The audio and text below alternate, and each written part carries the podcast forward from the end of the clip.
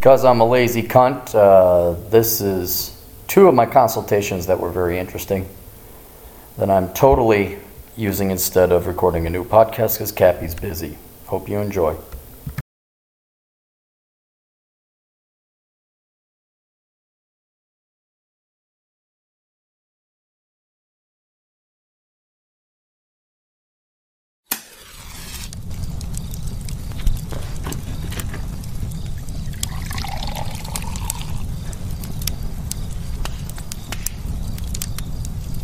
You're such an asshole!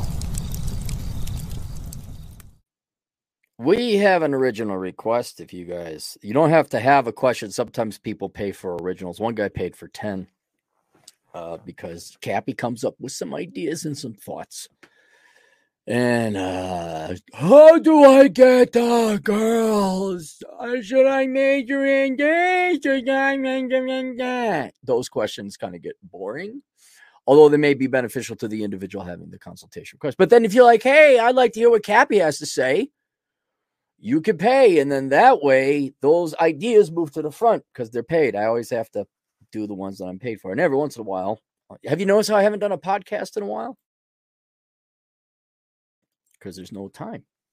Anyway, so I'm paid for an original. And this one, riddle me this, riddle me that. It's been riddling my mind for quite some time. I wrote this book. Where is it? How Not to Become a Millennial, co-authored with a guy called Vince Barrett. And the main premise of that book was, okay, we have taken an entire generation, a millennial generation, and the left and the social sciences and the liberal arts geniuses and the government had their field day. You had an entire generation to practice your Frankenstein monster social science experiments on this generation.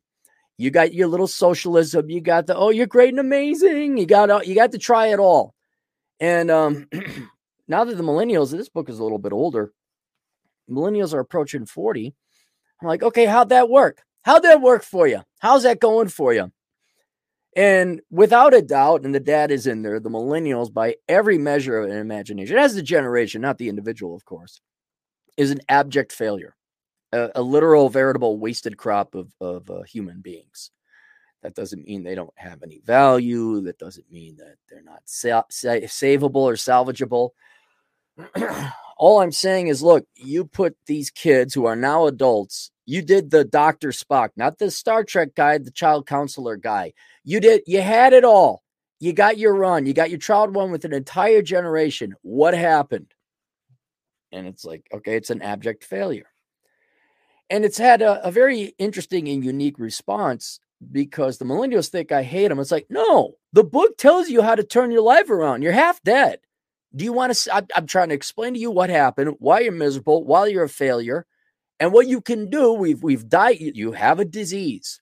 I accurately diagnosed the disease. Here's the solution to the disease. And they're pissed off at me because I'm daring to point out, look, you got these problems. Here's the solution to the problems. Do you want to salvage the last half of your life? And some people are negatively responding to that.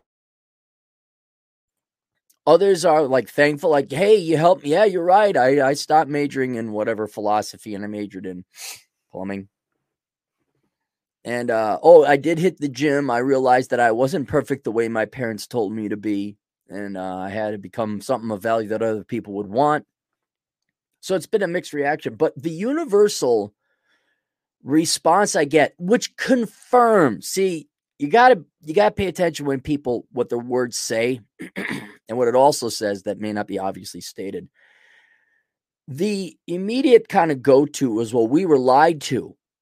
To which I say, so then you admit you got screwed. You admit this is a bad situation. You admit you're wrong.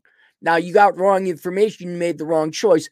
But this experiment, this great Frankenstein experiment we had on an entire generation of American kids, now adults, were wrong. And I always go to, well, who told you what? And because I know things and I'm an economist. I'm like, oh, so you listen to basically socialists' advice. Your parents were socialists, your teachers were socialists, your professors were socialists. You follow all the socialists' advice. So what's the solution? Maybe free market, maybe lay back off the taxes, maybe the government isn't the salvation and the Jesus Christ of your life. Oh, no. Well, you just told me that you were lied to. Who lied to you? It wasn't the Republicans in the Senate. It wasn't Mike Rowe. But regardless of what that tells you, when they said, well, we were lied to. I agree. You were lied to. All right? You were given the wrong information.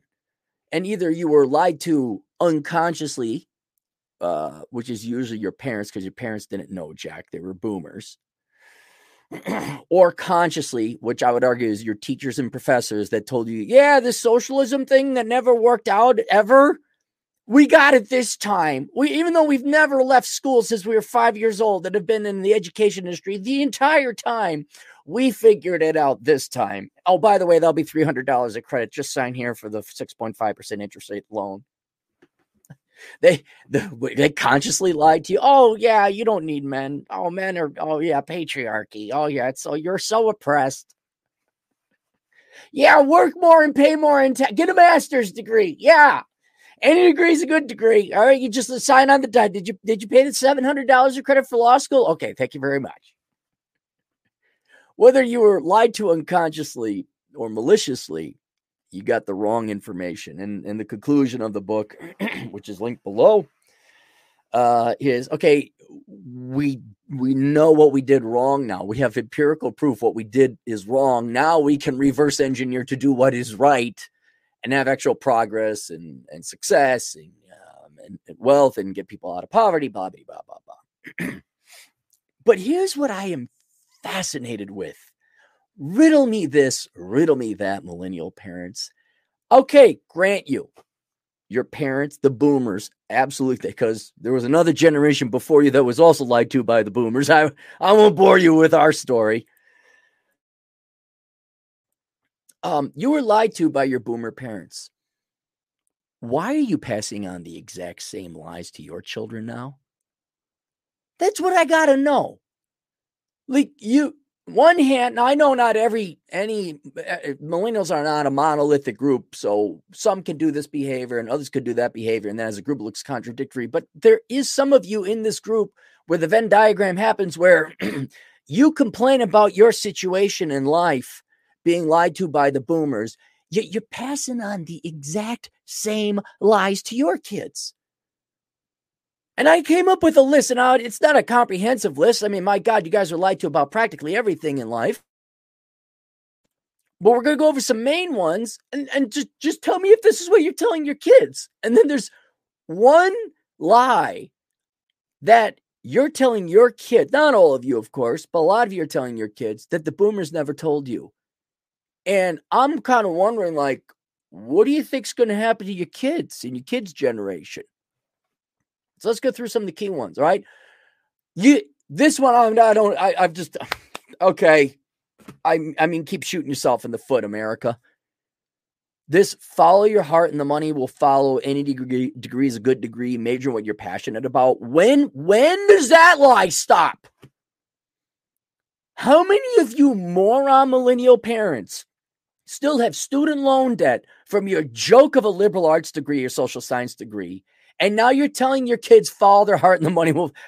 There's got to be some, right? There's that Venn diagram. Some of you got to exist, right?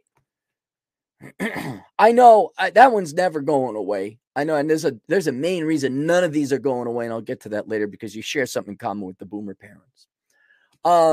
This idea of socialism, where you don't have to work, what you're entitled to, you have a right to this, you have a right to that, you don't have to work essentially, right? That's more Gen Z's coming on with that, with sympathetic leanings towards, well, corporate America wasn't exactly fair to begin with anyway.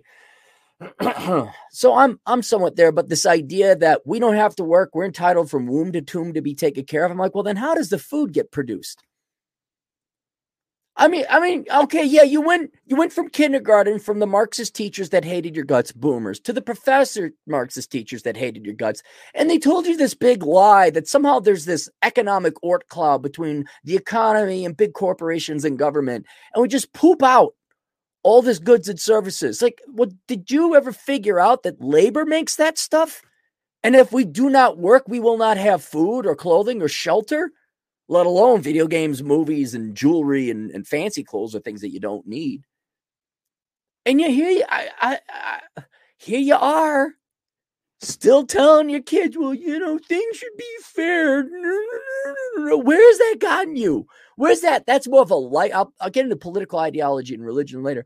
But where did this expectation, would be a better way, that you're going to have free food, clothing, and shelter, where did that come from? And now you're passing that on to your kids. And how well did that work for you? I mean, it is truly a luxurious belief that doesn't pay, and you don't have the money for it, to think that, oh, I should. Yeah, there's a lot of things that should be. When do you give up this pie-in-the-sky college student poppycock and get down to the real world, especially now that you got kids? And you're telling your kids this too? Another one, this is more for the ladies, ladies in the house. Your career is more important than love. Your career/education is more important than love. Your career is your most important thing. I'm again, that's one where I've watched my generation of women. Just, I see where that ends. Loneliness and spinsterdom. And I think ego protection protects that. I think a lot of women, men too, but more to recently the women, they have such ego investment in it. That's the sunk cost fallacy. That, and I don't know, maybe I'm wrong. Maybe women do find more joy and happiness in a career and commuting and paying taxes and sitting in meetings and TPS reports. But I got to imagine that if you loved your kids, especially your daughters, you'd grab them and say, fall in love. People are the number one things. I wish I spent more time raising you instead of stuck working this crap job to pay off my joke of a student loan degree. I am fascinated. Okay, I get it. Patriarchy. You don't like guys that much. Okay, I'll go with you on that. I'll go with you on that. What about your kids? I've never understood why people outsource the kids to daycare in the schools. I never understood that. Like, I look at my nieces and nephews, I'm like, holy cow, these things are fun. Wait, yeah, you want to do that? Yeah, come on. Here's a nickel. Go buy a thing of one-day-old Wonder Bread at the gas station. Let's go feed the fish. Let's go on adventure. Let's go get ice cream. How can you not love your kids? How can you think working is more important than your kids? And by consequence, even though you're all socialist liked it, you still all like your stuff. That's another thing I'm fascinated by. Oh, Ronald Reagan, George Bush, Donald Trump, bad. Oh, but I need my Range Rover. I need my McMansion in the suburbs. What happened to all the socialism and everything? What happened to love and peace, man? Whoa, mommy needs a new convertible. And work is more important than your kids. And what you really find out, it's not. Geez, tell me if this was the boomers. You don't love your kids. Just like the boomers didn't love you. Maybe you love them a little bit, but not as much as the stuff.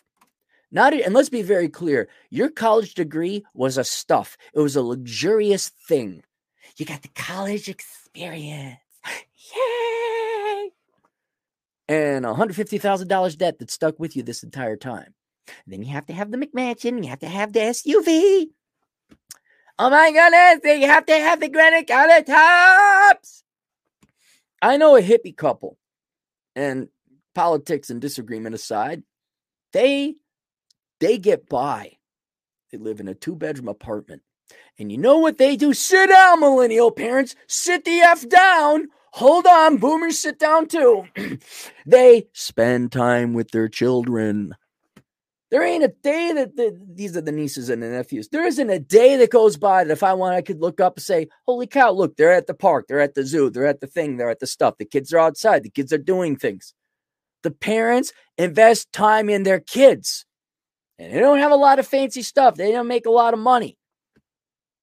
But you know what? They got their priorities damn right. I think they're the only millennial parents I know that got their priorities right. They're raising their goddamn kids. You guys are doing the exact same thing the boomers are. You're going for your stuff, and stuff includes your joke of a degree, your masturbation material. They're like, oh my God, I'm so smart. I'm so smart. I went to Middlebury. I have my business degree. I got my MBA. Oh, your kid. Oh, no. Shut your kids off. So there, your career's more important than your children. That's all right, right? Now let's revisit socialism. Not socialism as like an expectation, but socialism is as like this religion. As it's the most, like, politics is the most noble thing in life. Forget just paying your taxes and being a self-supporting individual. You guys are perfectly all right being net economic parasites, requiring every sort of government aid and assistance and living off your parents. But as long as you recycle, gosh darn Holly, you're a good person. You're down with the cause. You what? I don't know. You protested Trump with the pink hats. You're a fan. You forget whether you're a good parent or a good citizen. It's more important that you got these jokes of ultimately what falls on the umbrella of parasitic politics. That's it. And I don't know if it's just that you want to be good in the eyes of other people. You want to be popular like it's still middle school. You know, middle school, by the way, it's over. Didn't know if you knew that. Like, you can't just be a good pharmacist. You got to be a good leftist on top of it. I always called this profession plus politics, or in the case of corporations, profits plus politics. Look, dude, if you work as a truck driver, you're doing a service for society. You don't need to go above and beyond that. You're a truck driver. That's how you contribute to society. That's your profession. Oh, it's not good enough.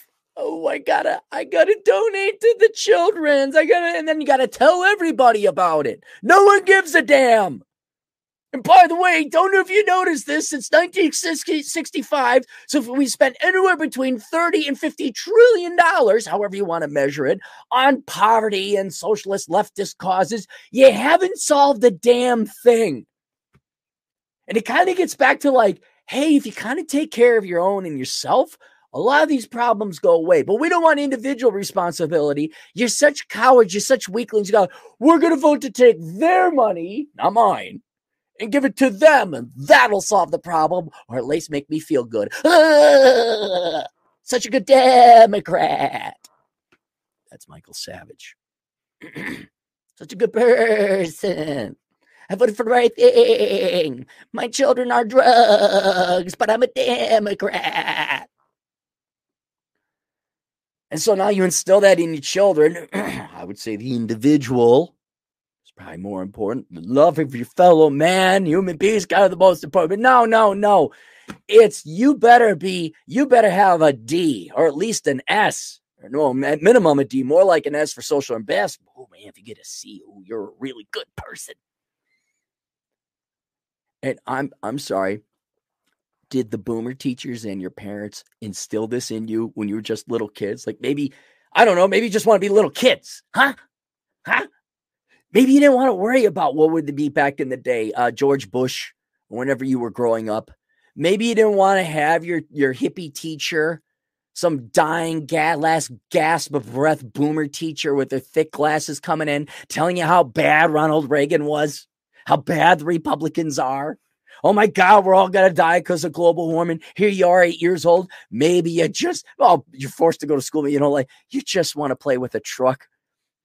Can I just learn, you know, geez, lady, can I just learn reading, writing, and arithmetic? I don't like really being here. And the reading, writing, and arithmetic is pretty boring already, but can you shut the F up about this George Bush Senior guy? What do you mean Iran-Contra? What are you talking about? Oh, are you doing the same thing to your kid? You are. You're not letting him be kids because you got to shove socialism up their ass.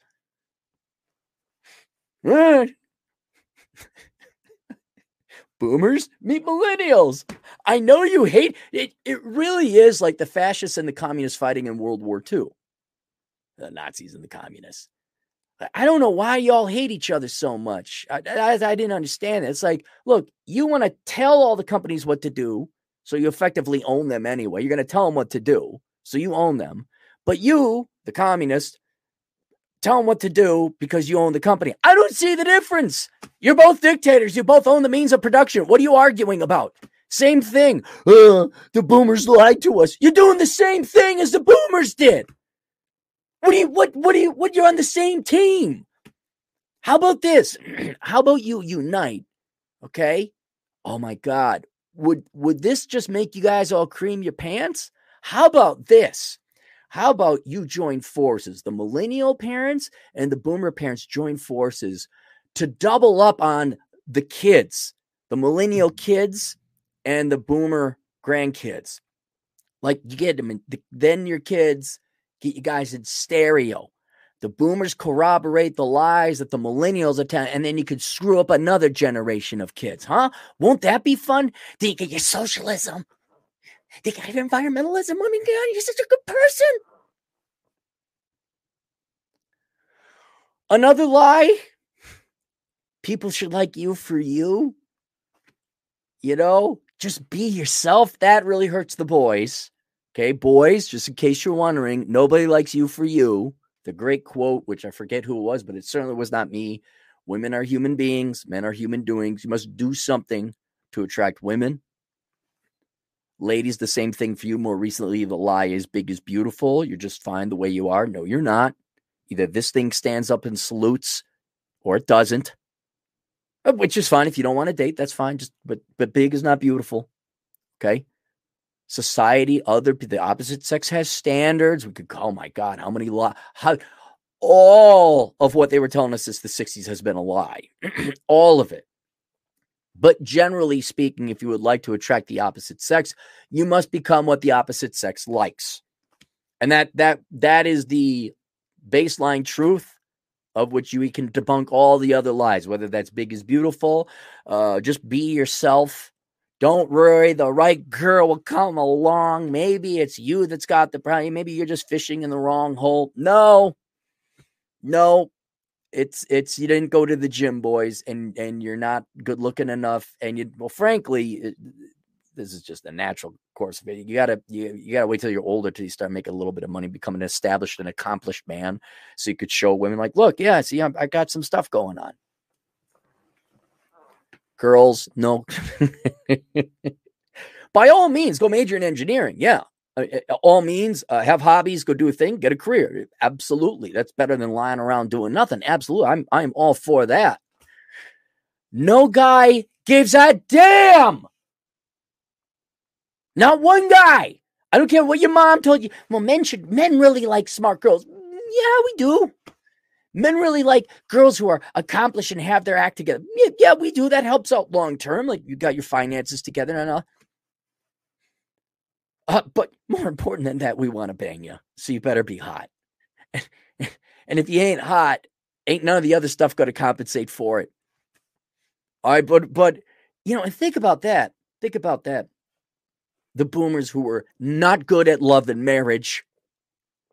They told you all these lies. Now you're passing on the lies. You're ruining what should be the number one thing in other people's lives, and that is love. Probably your spouse or your significant other throughout your life. Straight gay or not, by the way. All right? Got to be physically attracted to one another. All right? The idea that you're good enough the way you are, just be yourself. And then, you know, none of you are good enough the way you are. No, Gen X wisdom, Gen X truth bomb right here. Not a single one of you is good enough the way you are. You need to improve. You need to progress. But you telling these people these lies, you've ruined their love life. I don't know if that's kind of it. You've ruined their sex life. I don't know if that's kind of important to people anymore or not. Maybe not. Maybe younger people don't care about love or sex. I know I sure the hell do. And I know pretty much every generation before you in the entire history of humankind cared about that stuff. It's kind of important. But you're telling these kids, oh no, bitches. Another big one. You have a mental disorder. How many of you millennials were told that? And we need to put you on drugs. Your brain isn't done developing yet, but we're going to put you, because you have a case of the hood or Asperger's or autism or social anxiety, all this other stuff. Now, the thing is, here's the real wicked, disgusting thing. People generally do have mental illness. Sometimes people do need help. Do you think for a damn second your parents or teachers actually gave a damn if you actually had a mental illness? Or was it they just didn't want to parent you? Or in the case of the parents, they didn't want to admit that they were crappy parents. And the consequence is, well, it wouldn't be aberrant behavior. If you have bad parents, the kids are going to act up. That's normal. I always get a kick out of people come up. Cappy, I lost whatever, my wife, my job. I found out I have a physical error. I got in a car accident. I'm feeling kind of depressed. What's wrong with me? Nothing. You should be depressed. If you were happy about this situation, then there'd be a problem with your mentality. But right now, your brain's working pretty darn good. I'm sad and depressed because I have nothing to look forward to. My parents have been lying to me this entire time, and I'm stuck 10 hours a day with the bus in this prison called school. I'm sad and depressed. Oh, you must have social anxiety disorder. Here's some drugs. No, you should be depressed. Your life is depressing. It's going to the gulag. And then they say, oh, you have the case of this. You have the case of this. Here's some drugs. Now, I'm going to bet, I don't know, but I'm going to bet 85% of you didn't have a disorder. You had crappy parents who didn't want to take responsibility and just want to say, oh, it's my children that have, oh, there is a mental disorder. And then there's some really sick effers out there. My child has special needs. I'm special because my child's special. Have you seen that? Some truly sick, twisted boomer parents. Gee, I wonder if there's some people doing the same thing in your generation to your kids. I wonder. I don't know. Again, I don't know why the communists and the fascists just don't team up and just obliterate the next generation. And then, but then here's one, okay, where just like you were lied to about having a mental disorder, here's one that you guys have gone above and beyond the boomer call of duty. You set a new bar. You stood on the shoulders of these boomer parents, giants' shoulders. What's this thing trying to convince every little kid they're not straight? What's this thing about lying to them about their sexuality? And there's there's two levels here, okay? 8 years old? What? What? Look, forget what the lie is. Whether you want to convince them George Bush is the devil incarnate, or Democrats or socialism are great, or you're not straight, or whatever various gender sexuality may be out there. Can you let the kids be kids? I'm just as against telling kids about Jesus Christ or republicanism or free market capitalism at 8 years old as I am socialism or non-straight genders. Can you let them be kids? All right. And then when it comes time, sex ed time, you know, 11, 12, 13 or whatever, can you just teach them the facts? Hey, 90% of people are straight. They are heterosexual. Certain percentage are not straight, generally falling into homosexual or bisexual. And then there's other. All right. And these are people too. There's nothing wrong with it. Might be statistically smaller or rare. But these are people too. They have every right. And if you are not sure, you know, give it some time. But you might like guys if you're a guy. You might like girls if you're a girl. You might not know. You know what? There's nothing wrong with that. But generally, this is how it goes. No. Some of you, like the boomer parent, wanted the special needs kid, not because they wanted a special needs kid, because then they could jerk off to themselves about being a great person. Like using it as a badge. All right. Some of you also want, you admit it. It's not even that you want a kid that isn't straight. You want to promote. Oh, it's like when those vegan parents accidentally kill their children because they don't give them protein with their little babies. Your ideology is more important than what's in the best interest of the kids. Oh, another one where occasionally, thank God it's rare. A not straight couple, doesn't matter, gay or lesbian, doesn't matter. We're going to raise our son, daughter to be gay. Wait a minute. I thought it's what it is. I thought it's not a choice. Why don't you let your kid do that? And so there's some of you parents, not all, some of you are going to try and force that on your kids. Because let's just admit it, like boomer parents, you love yourself more than your kids, right? Again, fascists and communists unite. But then you send them to the public schools where, geez, you think there's a political propaganda agenda there? They did a survey. What, 20% of Gen Zers claim not to be straight? All right, now I'll grant you. Out of that 20%, 18 are faking it because they want to be popular. I'll grant you that, okay? And there's 2% that are legit. But it didn't get to 20% without politically motivated teachers in an environment pushing that's like, you think you're not straight, right? You're not straight, right? Huh? Here, isn't it cool? Isn't it? Look, I'm the cool hipster teacher. Hey, don't you want to be? I'm your friend.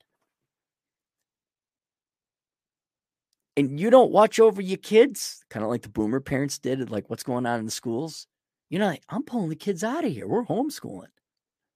You're not like sitting down talking to your kids like, hey, look, your teachers are whacked. Okay, the one with the tattoos on her face and has purple hair and claims to be a guy. All right. Yeah, she she might be. She might be. But you're not whatever pansexual, son. You're 9 years old and you should be playing with trucks.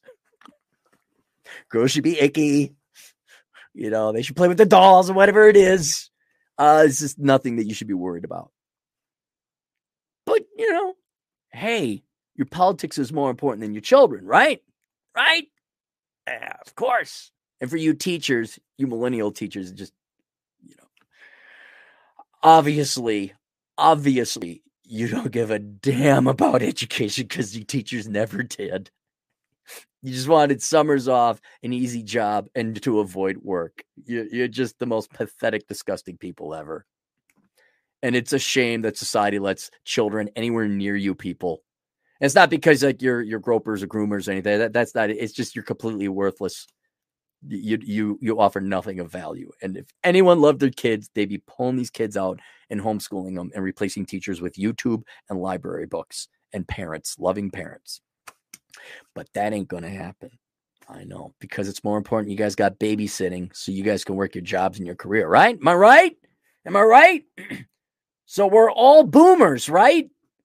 And we're telling the exact same lie. Oh, and the funny thing I want to point out about this, look, the previous lies that the boomers told you, you guys are telling your children and the boomers told you, it did result in an absolutely destroyed life. Am I correct? Am I correct?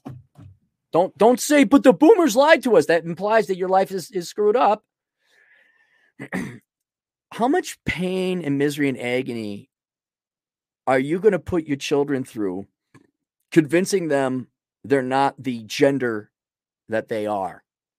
Instead of letting that happen naturally and helping them find out to correctly identify, which the vast majority of them are straight, what's that like when you've either convinced them otherwise through political propaganda, teachers, or for the desire of them to be popular in school, which is a huge pressure, where they're faking it? What is going to be the psychological ramifications and costs of, like, let's say you're straight, who's really straight, but he ends up sucking dick anyway because it's popular. He doesn't know because there wasn't anyone to counteract this peer pressure on the part of teachers. What do you think that's going to do to people? When you were lied to about having ADHD and you need to go on Ritalin and you were a bad misbehaving boy, how did that work? Did that have an effect on you? It did. I wonder what lying to people about their gender is going to do to them. And if you think you hate the boomers, holy cow, you have no idea how much your children are going to hate you. No freaking clue. No idea. You know, like you're not going to help your boomer parents in the nursing home. Like you're going to let them rot. When your kids wake up and look back, and they will because they got the internet now, and see what you did to them and the hypocrisy, not to mention that too. Oh, they might go so far as to vote Republican and cut off all your Social Security. I don't know who's going to go that far. That would make sense. That would be wise budgeting and good fiscal frugality. But you want it, and your life is going to be just like the boomers. Millennial, thy name is boomer. Meet thine self. And it's kind of a little bit too late already. all it ultimately ends up being is that nobody wants to work and have responsibility.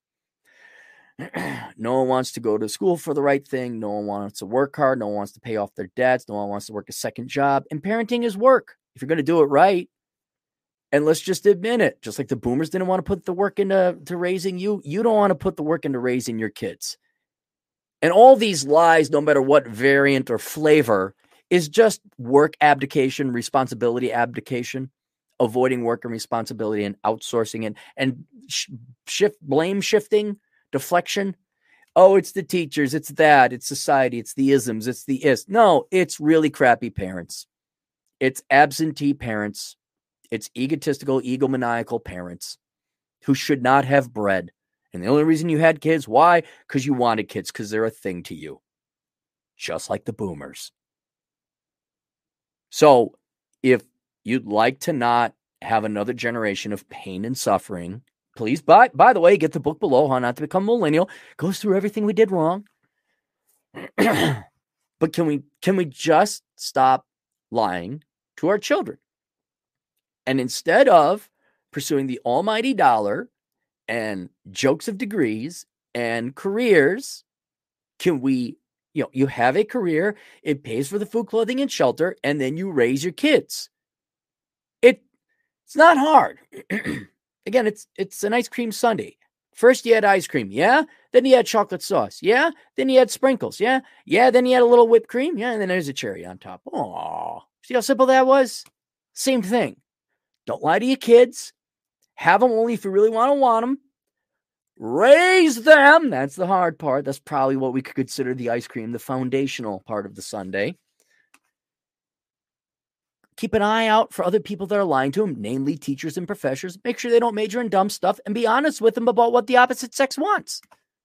And your kids are not going to have the same miserable life that you did because we didn't lie to them. All right, I got 348 people. If you guys would kindly subscribe to my channel. We're at 91,006. We're that close to 100,000, guys. Please sign up. Please subscribe. You don't have to watch. Just please subscribe. Let's go to the super chats. I was going to drive out to Wyoming, and I'm like, I don't feel like driving out to Wyoming. So I'm just going to drive around the Black Hills, listen to podcasts. And that's why another one I did this. So one to knock out the request, but then I knew it. See, look, I got some super chats. Today's super chat. You know where today's super chat money's going to go? You know where it's going? It's not going to anything responsible like a septic tank or solar panels or insurance or property taxes. It's going to cigars, gas, and probably some food. Some really crappy South Dakota restaurant food. So let's go through the super chats and have ourselves a treat. Hat and Clogs 4334 for $5. We believe the lies and are too lazy. So the cycle continues. That makes us have to say we were wrong, change and do work. We're spoiled rotten. Yeah, I mean, to admit you were lied to. I mean, there's no doubt about it. But when you say we're lied to, you have a choice. Well, you could go after the boomers for retribution, which what I would say is you eliminate Social Security. That would be the way to do it. But if that's not going to happen because it's politically not popular, guess who's responsible? You are. But it's not fair. You're right. It's not fair. You know, you got to. If you're still here, guys, and you still got to make the choices and you got to get yourself out of this situation.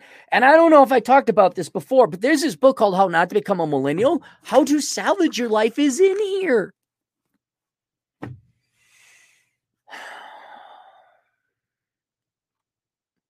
Big animation, $7 Canadian. Try to find one of these cougar hats for hiking. Where did you find yours? No, I made mine. I got a... So what you need to get a bright fluorescent type of color hat. Doesn't matter what color as long as it's fluorescent because that throws off the mountain lions. And I ordered these eye patches. They're big eyes and they're scary looking. And I just sewed them to the back of my hat. I'll show you guys one of these days. I'll show you my mountain lion protection gear. But yeah, so that's the hat. And then I got a chest carry where I got a .40 caliber Glock. Just sits right on my chest. and then I go out and I hike. And I'll probably sling that over and go for a little bit of a hike. But yeah, you can't, there, you have to make it. And I just put the eyes are the key thing. So whatever hat you want, put the eyes on the back, stitch them up there. And that's what I did. Sat there for an hour stitching. Just finding thin women attractive is misogynist. No, it's not. No, it's facts. That's no, it's natural. Women don't like short guys. That's not misandrist. That's just is what it is. I'm I'm sorry. People who believe that are going to have a horrible, they're not going to have a sex life. They're not going to have a love life. Certainly not a good one. Certainly not an unconfused one. You know, if people want to believe it because they makes them feel better, fine. But look at all the people who believed Oprah's lies. Look where those old boomer women are now. They're all miserable. They're all miserable.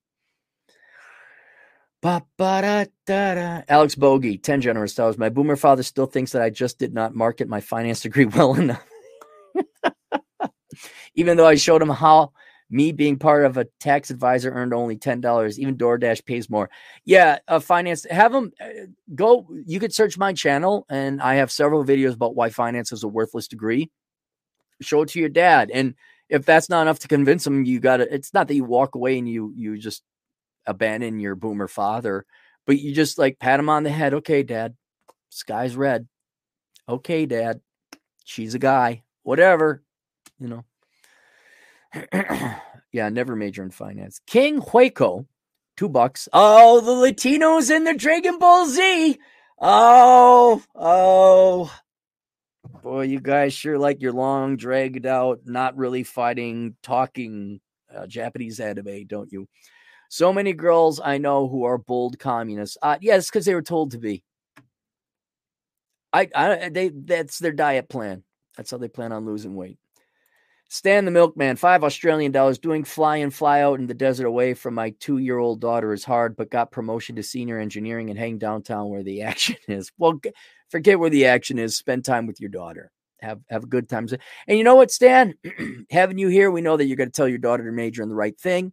You're going to spend time with your daughter. You're not going to lie to your daughter. And I wonder if your daughter's going to come out better than the majority of millennials and Gen Zers did. What is the generation? Is it Generation Alpha that the millennials are raising now? Is that the generation? Generation Alpha? I'm sorry, guys. Hey, I'm not running out of business. I'll never run out of business in a sick, twisted, wicked way. I need you millennial parents and whatever, Gen Z parents. I need you to keep lying to your kids so they get screwed up and they come looking for the truth and land a percentage of them land at my doorstep. All right. I need you guys to keep lying to your kids, destroying their lives, causing such pain and agony and confusion. That's the hard part, is the confusion. I need you to keep lying to them about reality.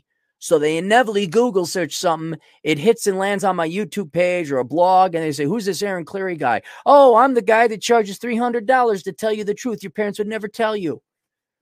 Oh my God, I'm so desperate. I'll actually pay for it. Here's $200. What should I do? Hit the gym and go back to school for accounting.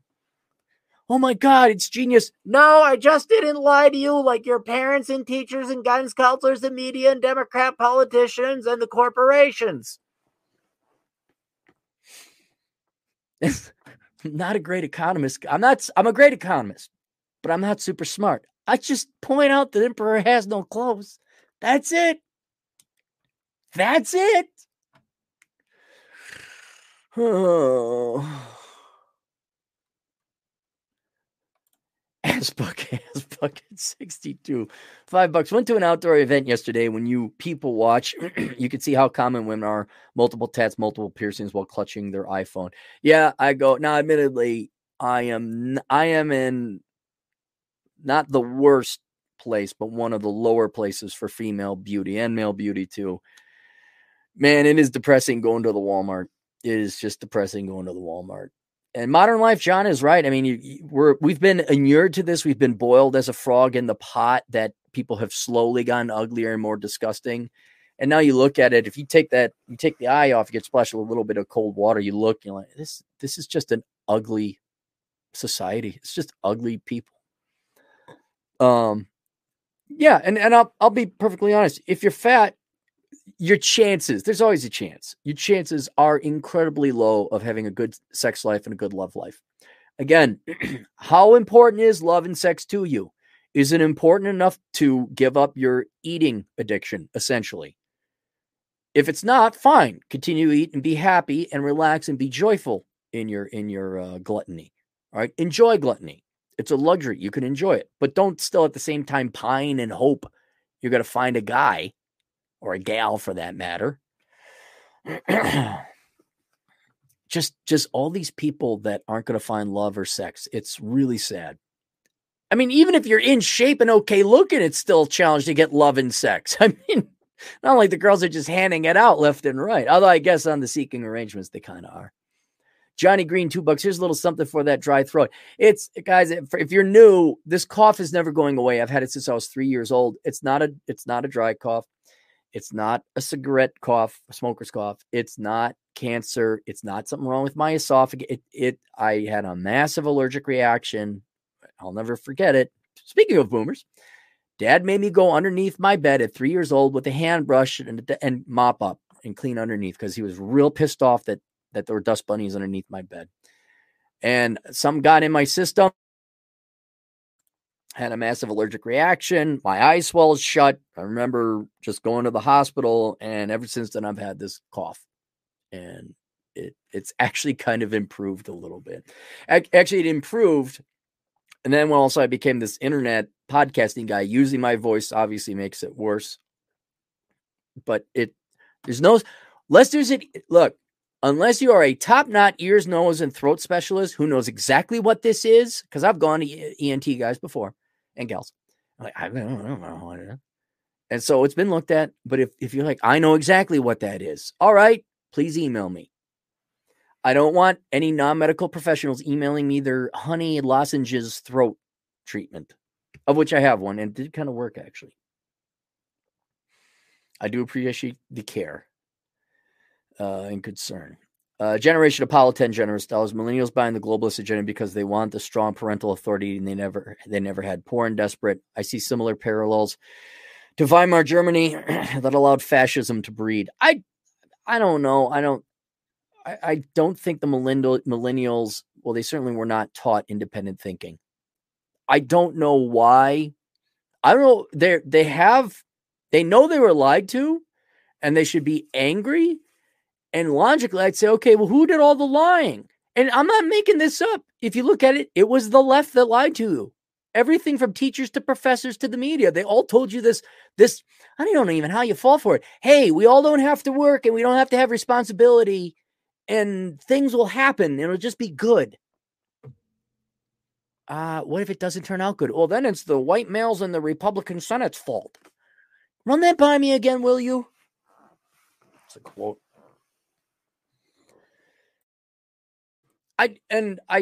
What's going to happen is what's going to happen, but I've been called every possible name by the millennials because I told them the truth.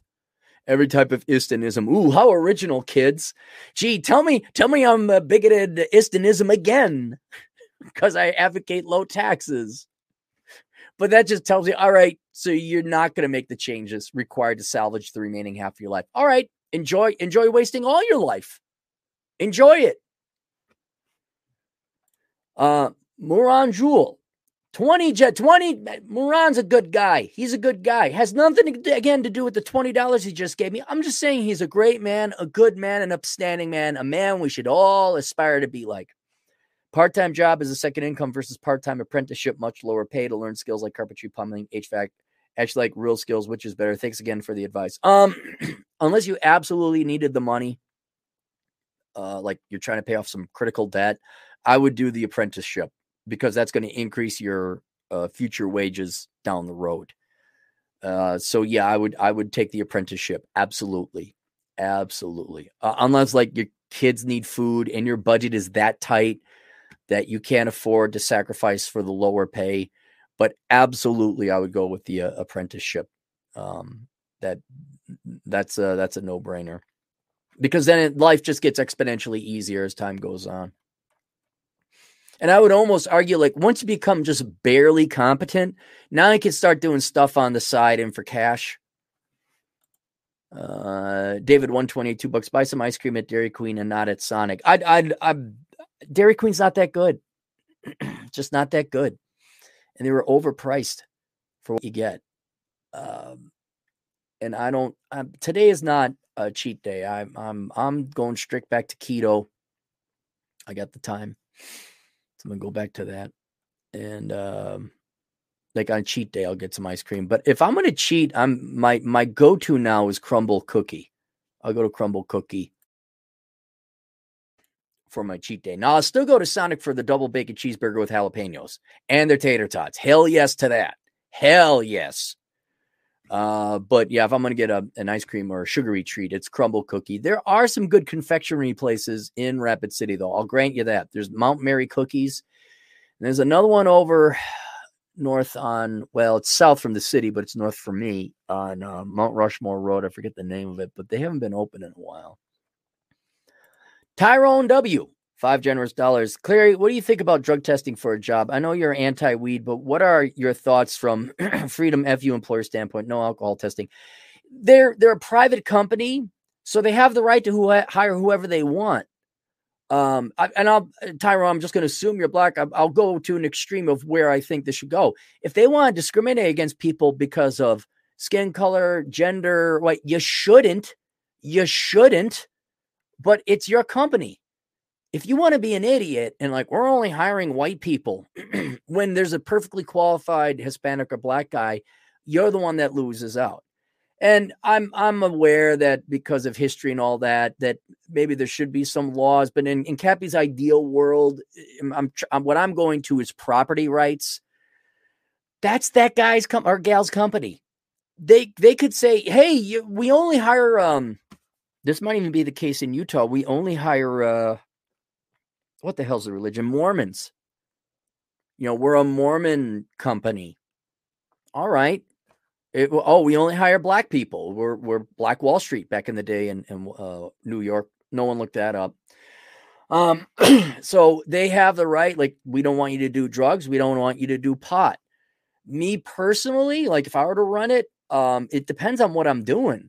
Like if I'm having you be a truck driver, yeah, you're not on anything. Yeah, we're doing drug tests. Absolutely. Because the insurance costs, I can't have you high or drunk while driving a truck. But I'm trying to think, where would I be okay if you were a little tipsy? Like if I ran a bar and you want to have a couple cocktails, I wouldn't mind as long as you kept it together. If you were high, you weren't like completely dopey and stank. Okay. You know, but the one thing generally to look at these questions of employer, anything like there's another party involved. What are their rights? Like a perfect example, I'll give you another politically unpopular position that I have. Google. YouTube has every right to do whatever it wants. It's a private company.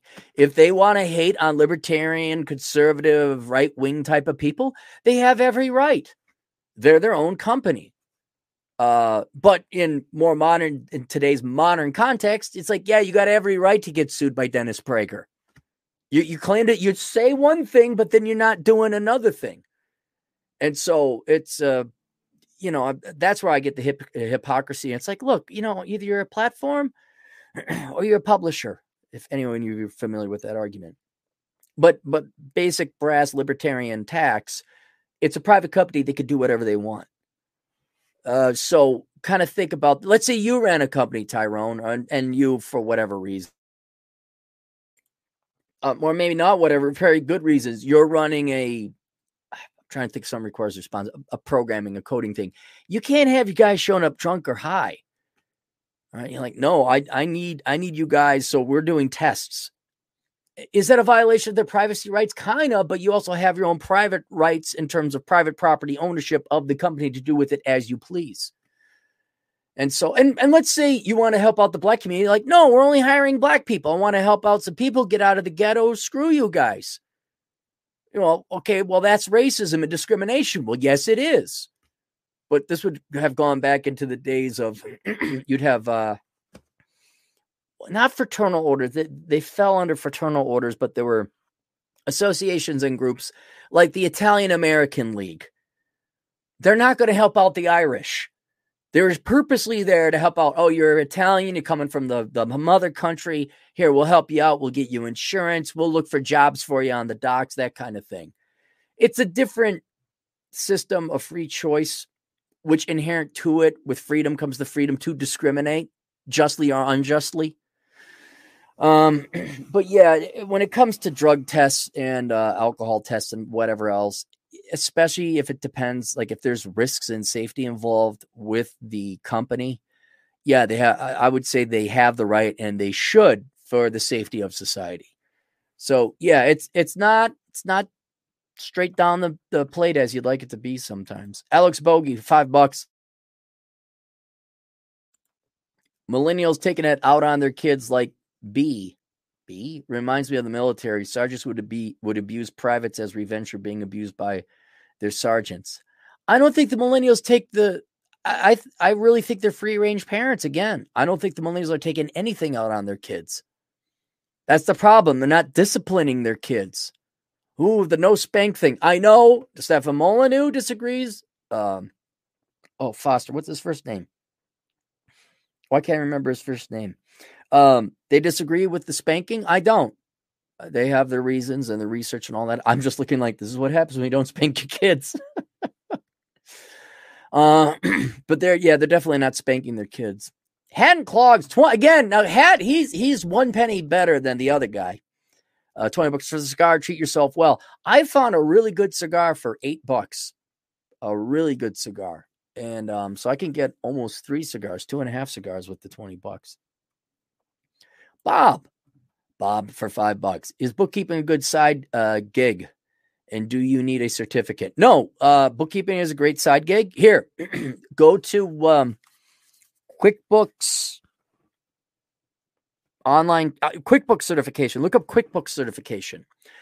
You don't even have to go to school anymore for accounting. You'll just go get your QuickBooks certification. That'll train you in doing the software, which will then backdoor teach you how to do accounting. And then you'll have years experience accounting. And I think if you go through the training, they even line you up with work. Absolutely, bookkeeping is there. And if you don't believe me, here, if you guys are interested in an accounting career, it might take some time. Go tune into the Elkins Accounting Hour. It's on YouTube. Binge on the stuff he talks about, among other things, accounting, like taxes and the IRS. He talks about getting careers in accounting.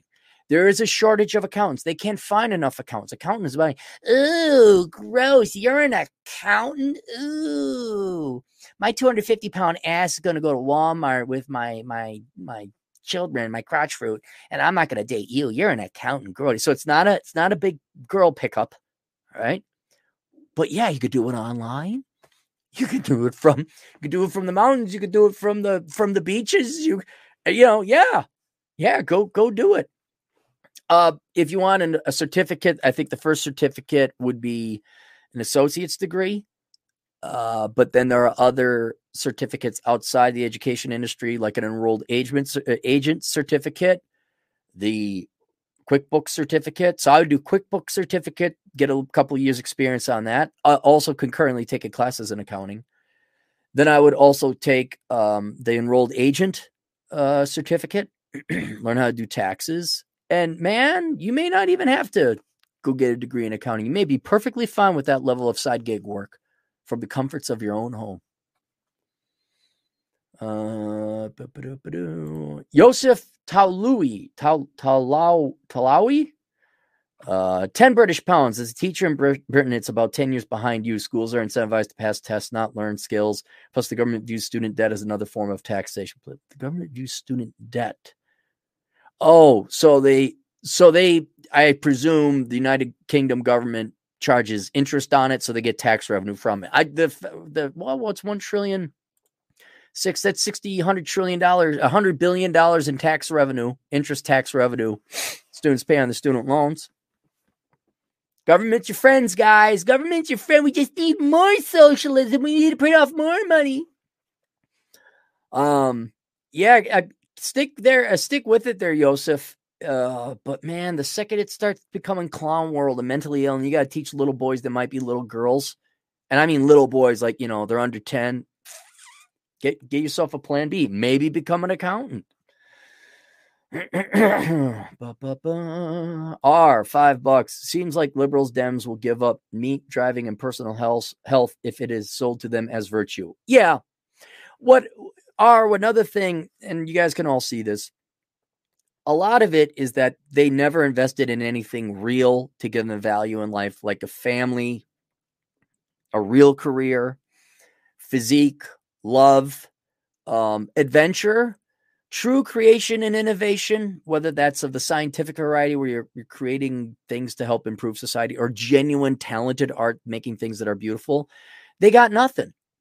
All they have is their politics. And so all they're doing is to just double down. I mean, imagine it's exactly parallel to the not legit Christians who like, well, we're Christian. We believe in Jesus and the afterlife, and he died for our sins. And we'd like you to join. But where that's all they got, the Bible thumpers. And I saw that when I was a pastor and I was in the church, not by choice. Dude, the people who banged the loudest were the least Christian. They weren't Christian at all. They didn't give a damn about Jesus or God or the salvation. All they wanted to do was Lord and lecture. That's all they had. Because they had nothing else going on. Usually it was the old lady who was like a widow or something, and they didn't have a job. They didn't have anything else going on in their lives. Your born-again Christians are very much like that. They don't believe in a drop of the Bible. It's just that they did something horrific, usually screwed up some kids they had that they shouldn't, and now they want forgiveness.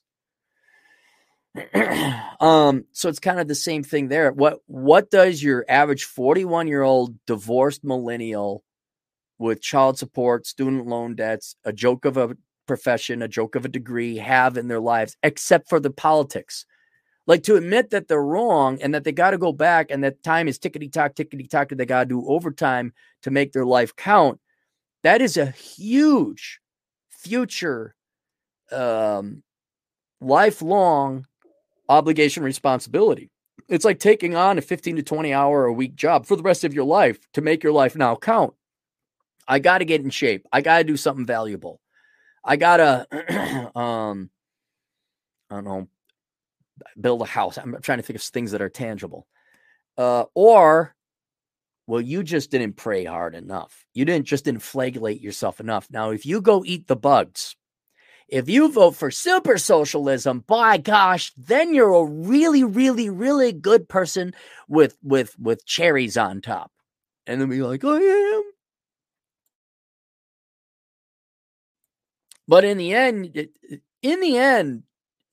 when you're 65, 70, and you're living on your government pension and you have nothing to show for it, I mean, you're alive, you get your free food, clothing, and shelter, but no one wants to hang out with you because no one hangs out with people who don't produce something of value. And your life, your luxuries include watching TV or getting pissed off on watching CNN, or you could say the same thing of Fox News. And, you know, I don't know about you guys, but I want to have sex until I'm dead. So I'm going to stay in shape. You know, and you're not, because you're fat and old. You can't go for a hike.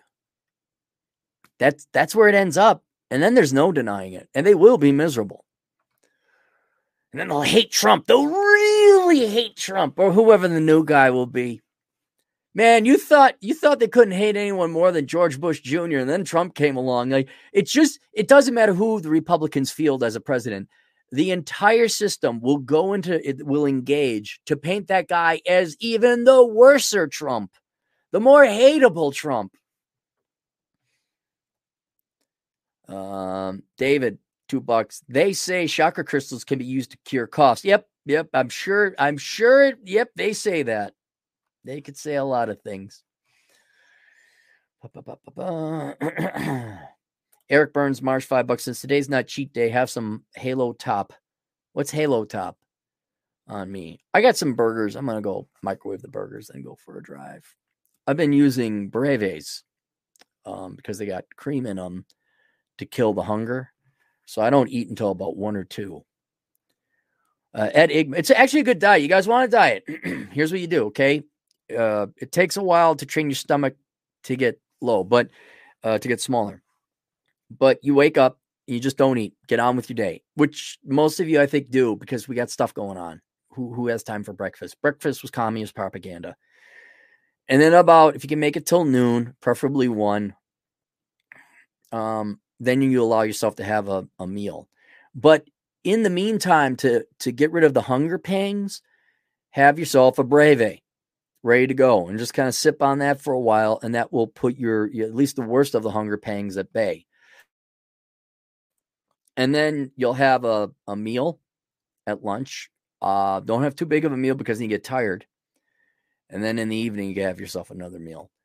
But I'll tell you, all of a sudden, you do that for about a week and then, or certainly 2 weeks, and then you're not hungry. You have that Breve, you're not hungry until 5. And then I've had it where I had to remind myself to eat. Like, did I eat today? Oh, crap. I better get on and do my thing. So there's the Clary diet for you. Ladies, I'd recommend you do it, but you don't have to because big is beautiful. And don't worry, Prince Charming, he's right around the corner. He's right around here. Him and Ryan Gosling are right around that corner. Someday, your prince will come. And if he doesn't, it's the evil white men, Republicans in the Senate who prevented him from coming. Mitch McConnell. Ed Igma, $5. Would you consider a hike with Cappy event? I'm sure many here would go no matter where it is. Count me in. I might. I need a rest and maybe next year. Maybe next year. It might be in Vegas. Maybe I do it in Vegas because everyone could kind of fly in. I'll bring a gun. So if anyone thinks they're going to sneak in and take a shot at me, pop.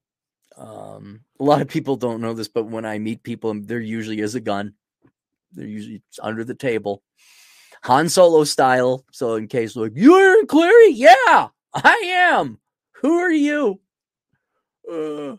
Although it's never had. You could look. It's like yeah, it doesn't look like some soy boy Antifa with a tattoo on his nose. So maybe.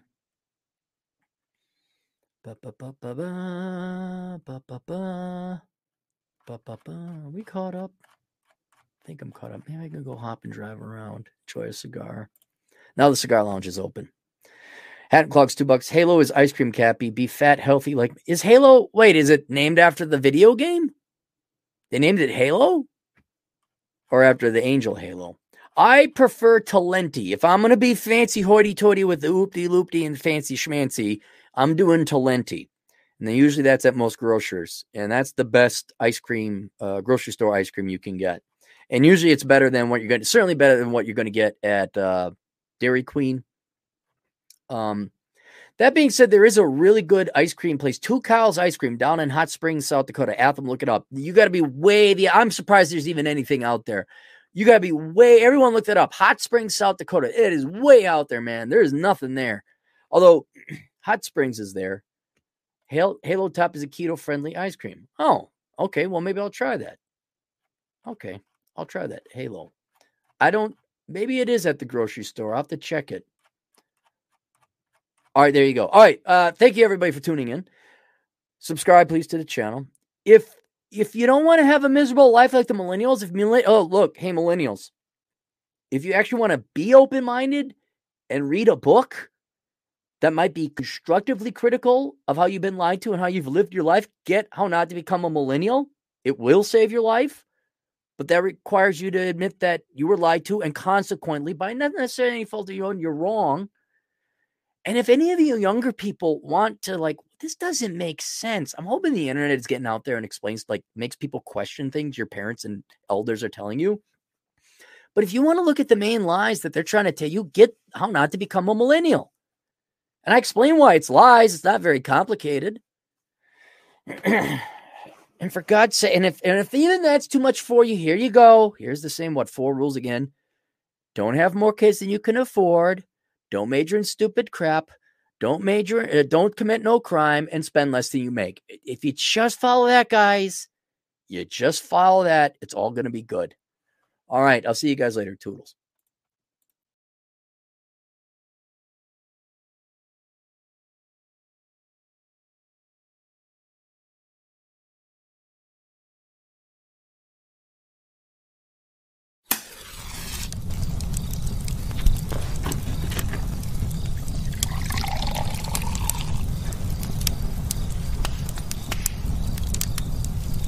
You're such an asshole! I wish I could call upon the powers of St. Kevin Samuels to grant me his ability to remain calm and polite and professional, but I just can't because the client is such an idiot. This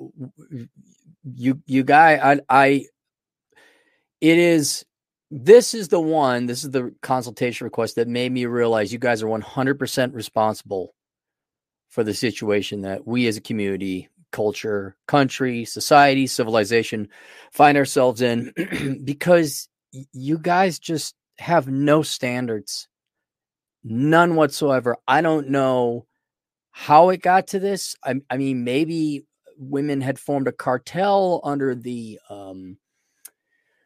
unconscious umbrella of feminism, and they just withheld the sex and said communally, we're going to take a dive in terms of quality and femininity and kindness. And maybe I have a low sex drive compared to the rest of you. Maybe I have a control where I draw a line. I'm like, no, this isn't tolerable. I don't care if you're offering sex or not. Maybe I just have really low sex drive, and the rest of you guys have such powerful sex drives. You'll have sex with a buffalo. You honest to God will.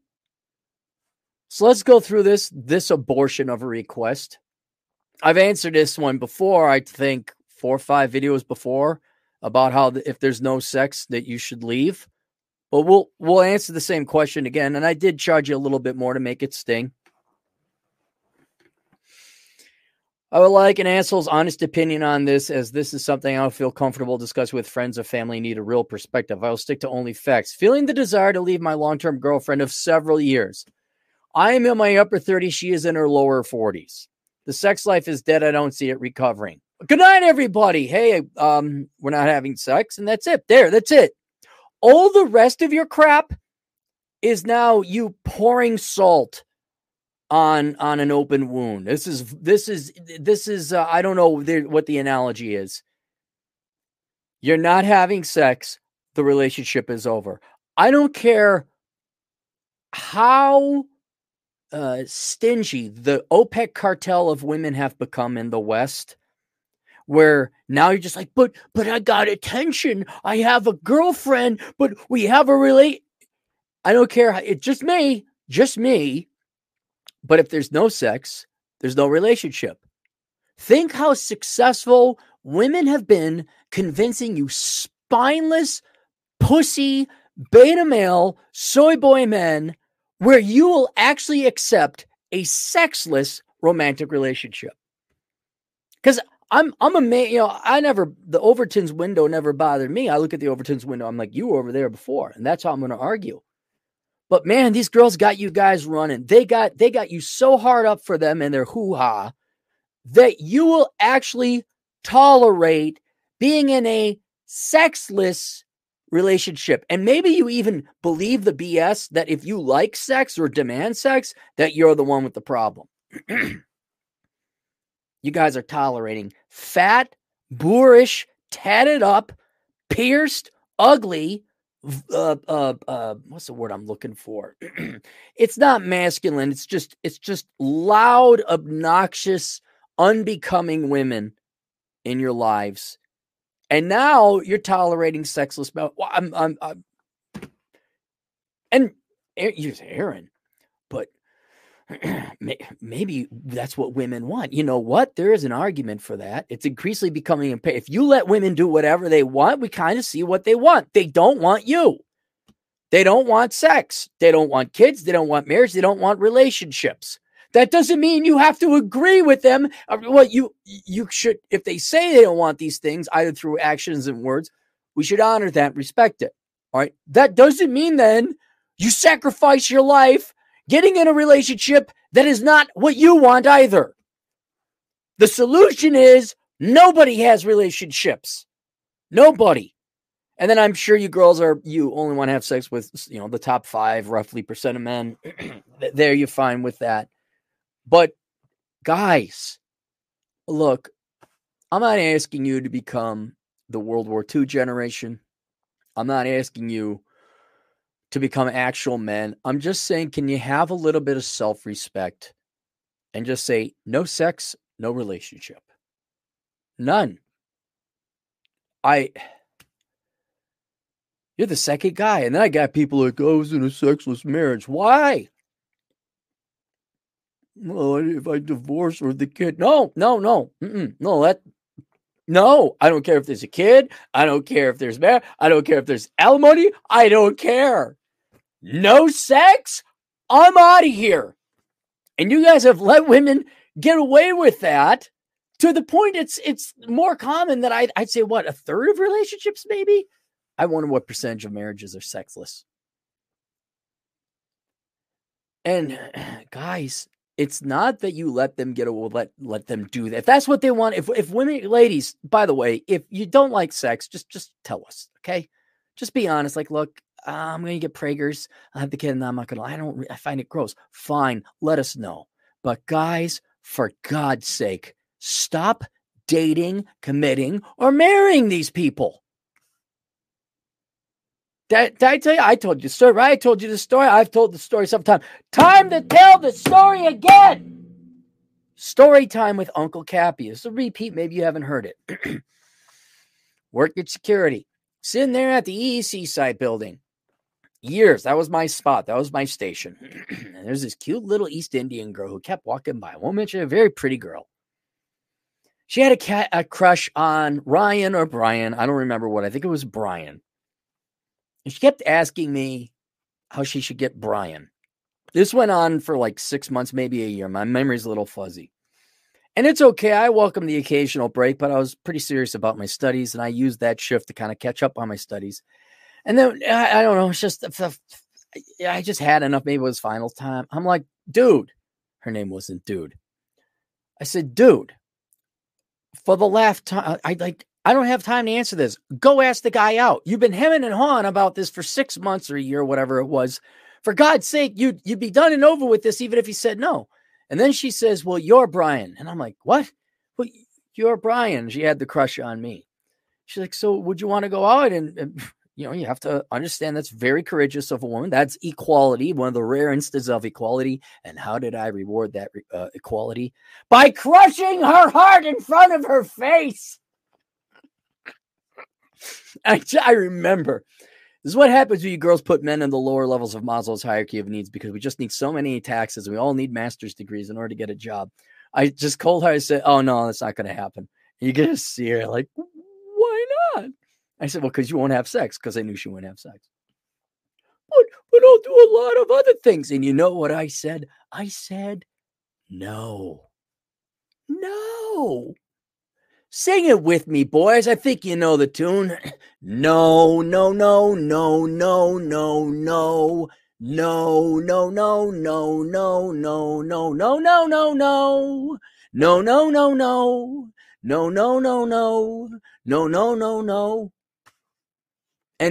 a crying, and she ran upstairs. And you know what? I was so hungry I didn't give a damn, because I needed to eat.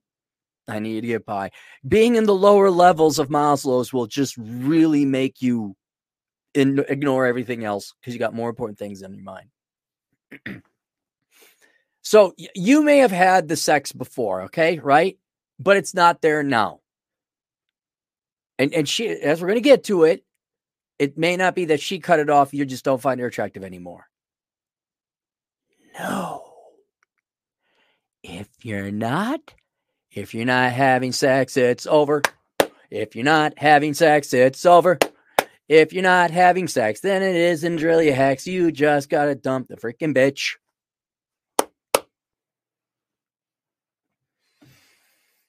While that is a deal breaker, I know she does check most other boxes. Oh, well, okay. Except for the thing that's most important to men.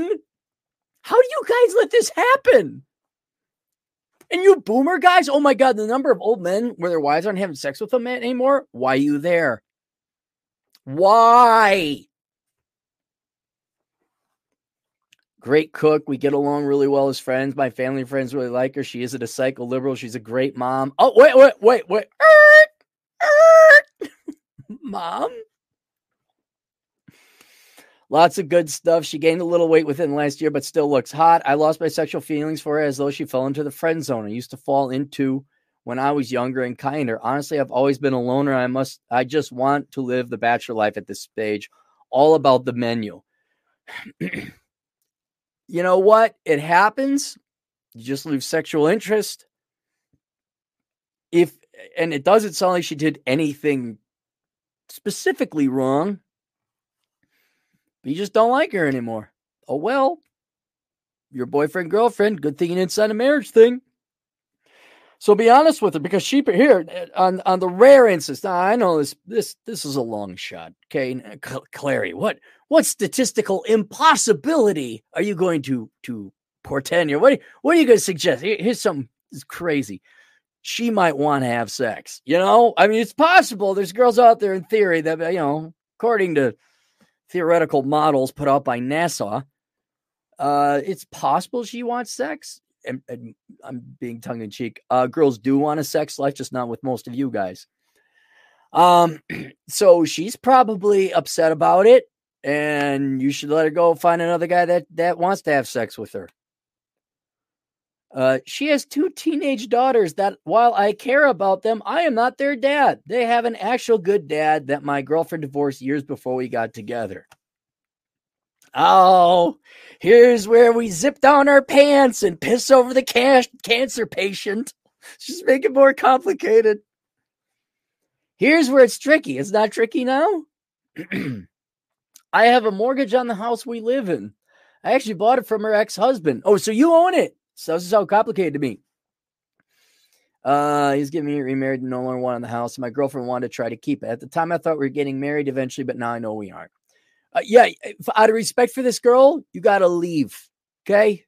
You got to leave and let her have her own life. And maybe, you know, in her dwindling remnants of beauty as she's in her lower 40s, maybe go get some 57-year-old tail. We both have decent, stable careers. You make a certain amount. She might be able to afford to take the mortgage off my hands, but likely at a way higher interest rate. Thanks, Fed. The Fed does not set 30-year mortgage rates. I'd rather she keep the house, but I cannot afford to leave and pay a mortgage and rent on a short-term apartment. Wow, what a... How about, buy my house? Unless you're in a common law state, so now you need to get a lawyer if you are in a common law state, which I don't know. But from a moral, logical perspective, did you buy the house? Is your name on the deed? It's your house. You're not in a common law state saying, we're breaking up, see you, bye. Go get your own rent place. Talk to a lawyer first, because you know how women are about these things. And you're actually contemplating moving out of the house you bought and pay for, so that and getting a rental so that her and the other man's children can live there on your dime. And you guys hold any girls up to standard?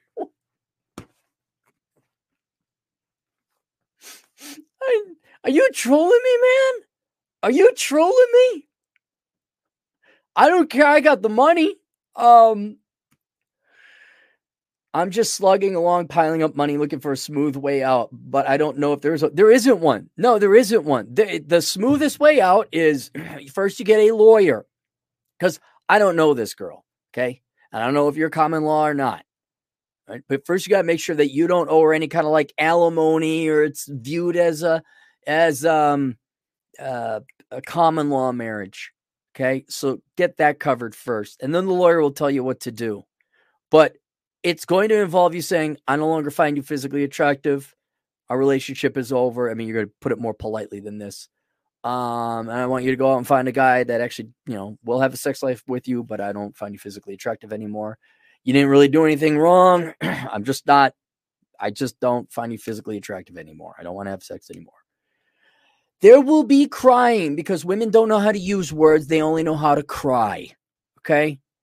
They won't rationally, oh, it's not me? Okay, well, I really appreciate you telling me that, so I can move on with my life. Actually, that took a lot of courage and bravery on your part, thinking there's going to be, Then, depending on the type of woman she is, there might be retribution, anger, and rage, where there is the false accusations, where there is the, oh, I'm going to get you for all your money, and da, da, da, and now you're looking at a court, which is why you go to the lawyer first. But logically, it's your house. In a polite way, see you, bye, I don't want you living here anymore.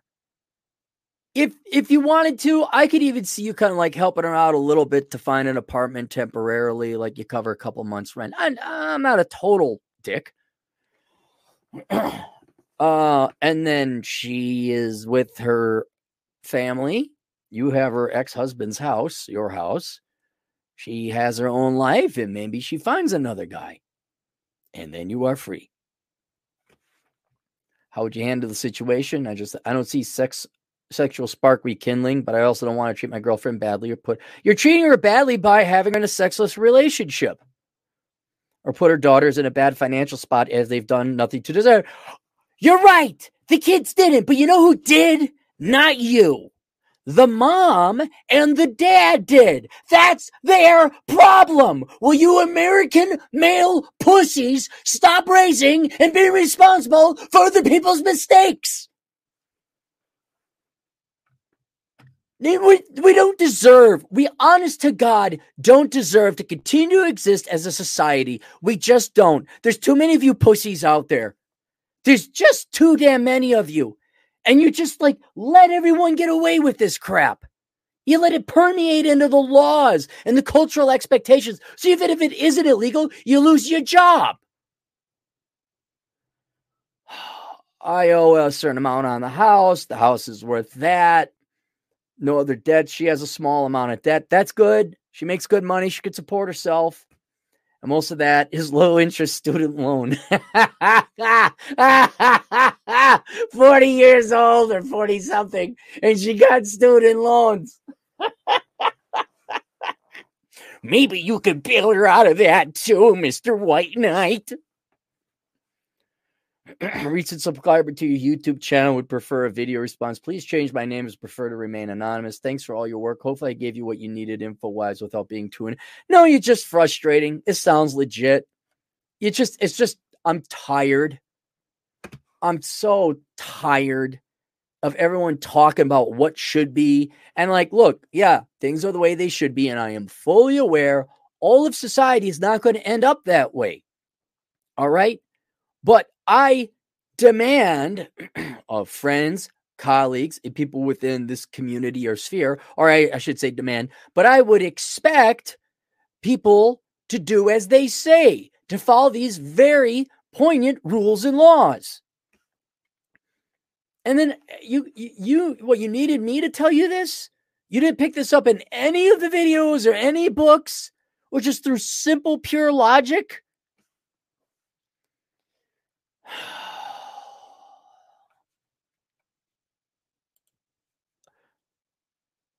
Talk to a lawyer.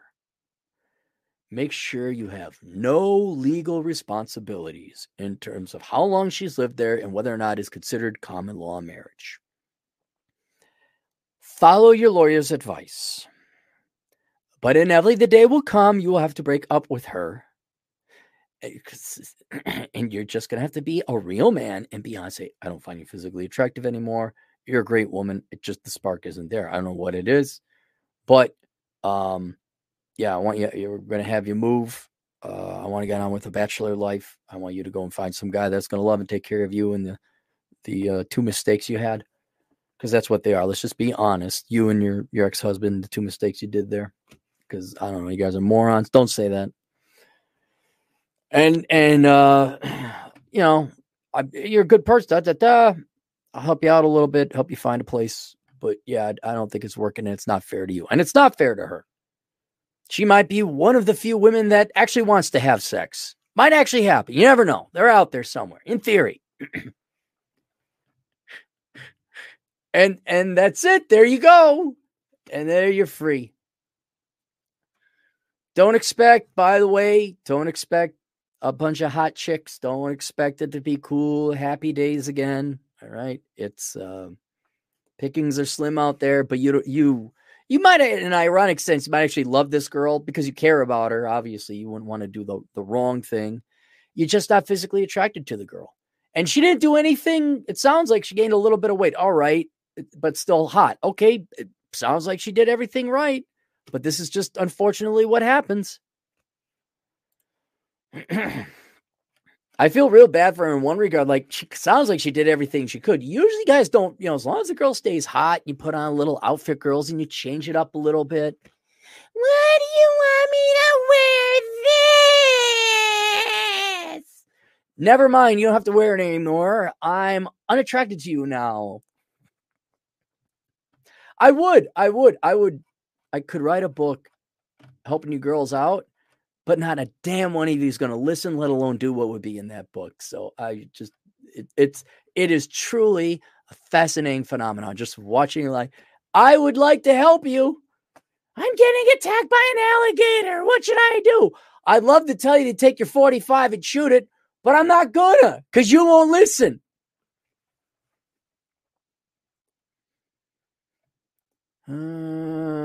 Cable Summers, $10. Aaron, today I was interviewed by the American Association of Community Colleges. Oh, okay. Probably their national nonprofit organization or community, or what is it? Industry organization.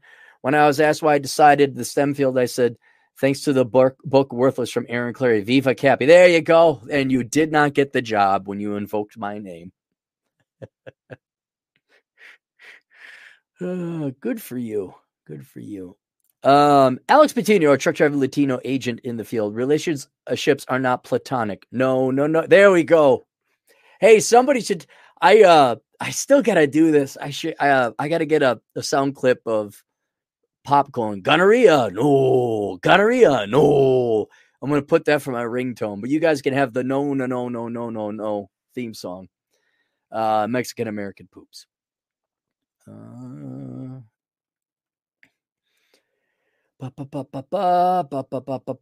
Smith, $10. I met a girl in the Philippines 2 years ago. I'm 54. She's 38. Great province girl. Had one man that left her 8 years ago. I've seen her 4 times now. No red flags. Got 8 years to retire. Should I bring her on? No, Bill. No. Go to the Philippines. It's warm. They got lots of poisonous snakes and mosquitoes. Go there. Don't bring her here. Okay? Go there. Be polite. Learn Spanish. Learn the cultures. Don't be an American douchebag, right? Be nice to the family. Stay there. You can come back and visit. She can visit. No stay. No American citizenship. No green card.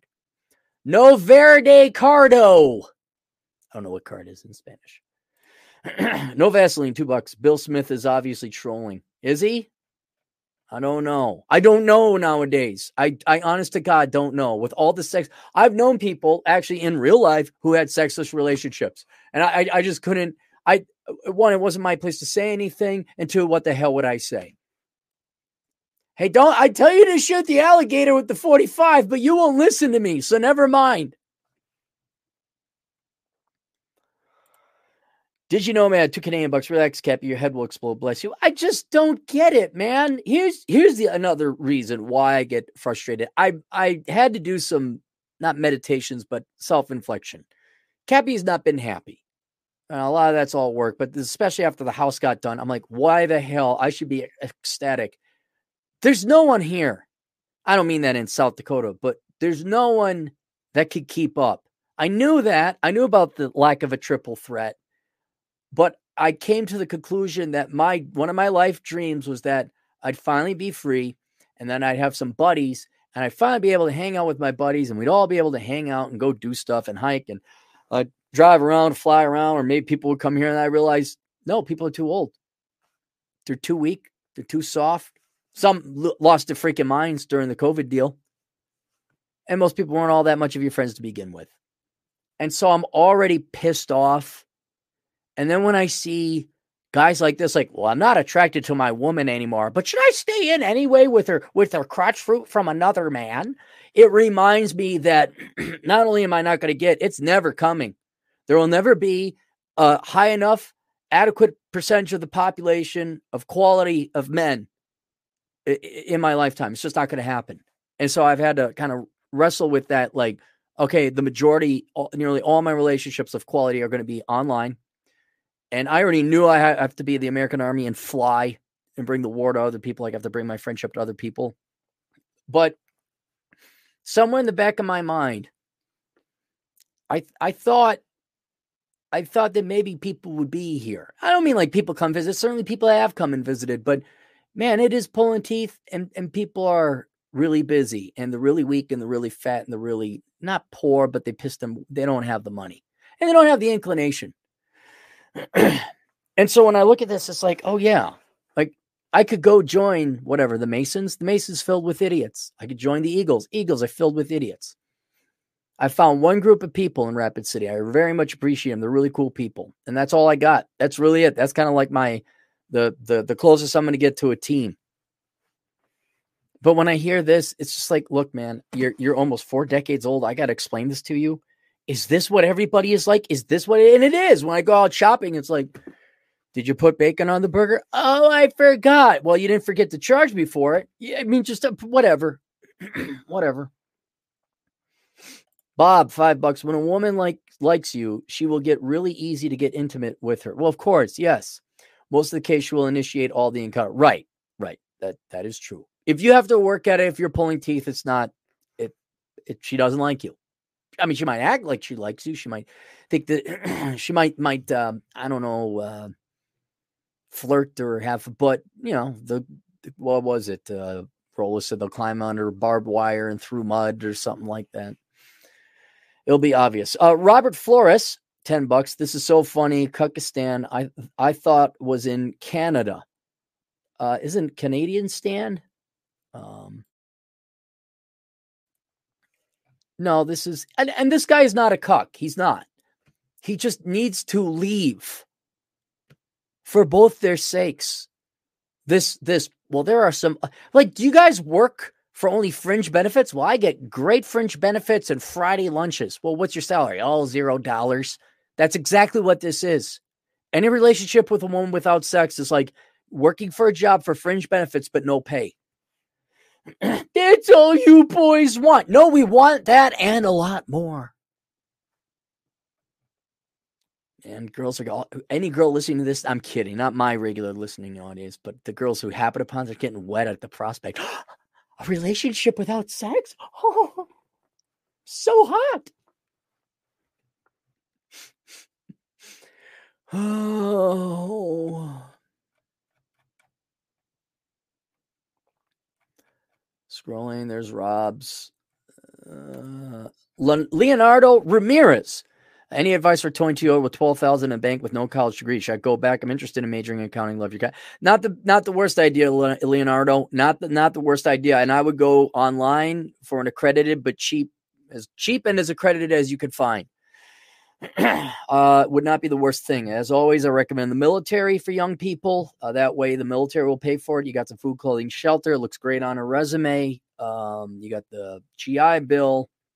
But you are light years ahead working. You obviously work, you saved up some money, and now you kind of figured out what the real world is like. And now you're starting to make a reasoned and intelligent decision about what you train in. And accounting is a perfectly good degree. If you got further questions, I guess you could read the book Worthless, but I think you got the idea.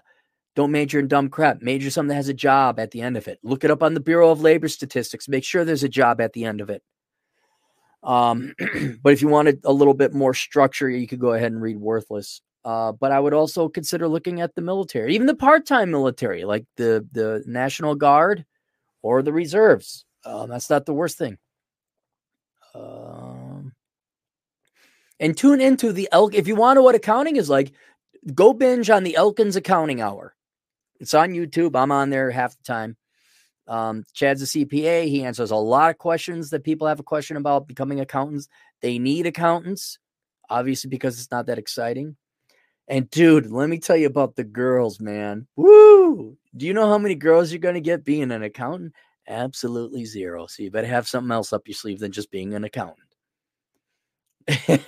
Michael Augustine, great videos. Keep it up, you gunky. You stink. Junior Bonds. Oh, Junior Barnes. Sam Whiskey, $2. Audie Murphy will not tolerate this. No, he'd shoot you all, and all of his bullets would find their mark. Oh. There was a $50 one notified out here. Wow, shaft driven metal. Thank you very much for the $50. Cappy, off topic. I wasted my post-high school years in the military. Whoa, wasted? I don't think you did. Am I a POS for staying with family to finish college? No. Why? Okay, hang on. No, you. Okay, let's go back to the other guy, Leonardo. He doesn't have a college degree. He's 22. He has $12,000 cash in the bank, right? He is further ahead than 85% of college graduates right now because he has no debt. And 85% of the college graduates have worthless jokes of the degree. The other 15% have real degrees. They're going to get them somewhere. So you join the military. So now let's look at what happened. You got a good resume booster. You got the GI Bill. You got lifelong health care, albeit it's the VA. Maybe ain't the best, but it's something, right? I think you even get a living stipend, depending on where you go to use the GI Bill. You are way ahead of your 22, 23-year-old peers. Absolutely. My piece of crap for staying with family to finish college. No, absolutely not. I've been finishing up a 2-year and search for welding, but I still have 3 years to finish up the engineering degree I want. Dude, you're great. Compared to the average Zoomer, you're spectacular. You're not a parasite. You're not taking my money. You're going to have a job at the end of this. You're going to pay into my Social Security fund. You're a great man, shaft-driven metal, a great man. But no, I mean, jokes aside, no, you're light years ahead of everyone else in your peer group, except for other veterans who are probably doing the same thing. So no, man, you did it. And you didn't have to donate $50, but I'll take the money anyway on account that I am greedy. Shaft driven metal, $5. I wasted my time because I didn't finish my contract. No GI Bill. Oh, you didn't finish your contract. Okay. Yeah. That's kind of scummy, but you're paying for it now, right? You don't have the GI Bill or lifelong health care. I mean, you're still not a criminal. You didn't take taxpayer money. You're majoring in the right thing. You're not doing the college experience, racking up student loan debt to live in the dorms or cool flat near campus. Yeah, you're still fine. Here, how much debt do you have compared to your peer groups, your college graduating peers? You have none. You're ahead of all of them, nearly all of them. Michael Augustine, do bro, flip houses, bro. Yeah, I know. I will. That's how you get the girls up. All right, that's it. There you guys go. All right, I'm going on with Jack Napier in 30 minutes. Look him up, Red Evening. That's the way. If you look up Jack Napier, you get all these YouTubes about the Joker. But if you go and look up Red Evening, you'll find it. So I'll be on there in a little bit. I'll see you guys later. Toodles.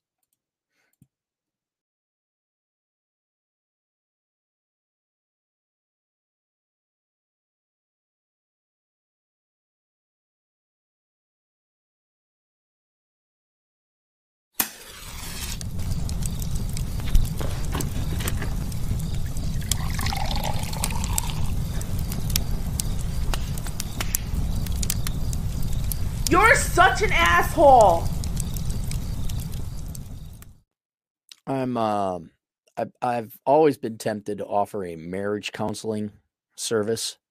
Of course, it's a joke. What is it? Marriage counselor, Cappy. Okay, I'm not a marriage counselor. But the marriage counselors don't work either. Like, you want to talk about a 0% efficacy rate? There you go, marriage counselors. My marriage counselor would be like, give me a picture of you at your wedding day. Give me a picture of you guys now. I'm like, oh, look, you both gained 250 pounds.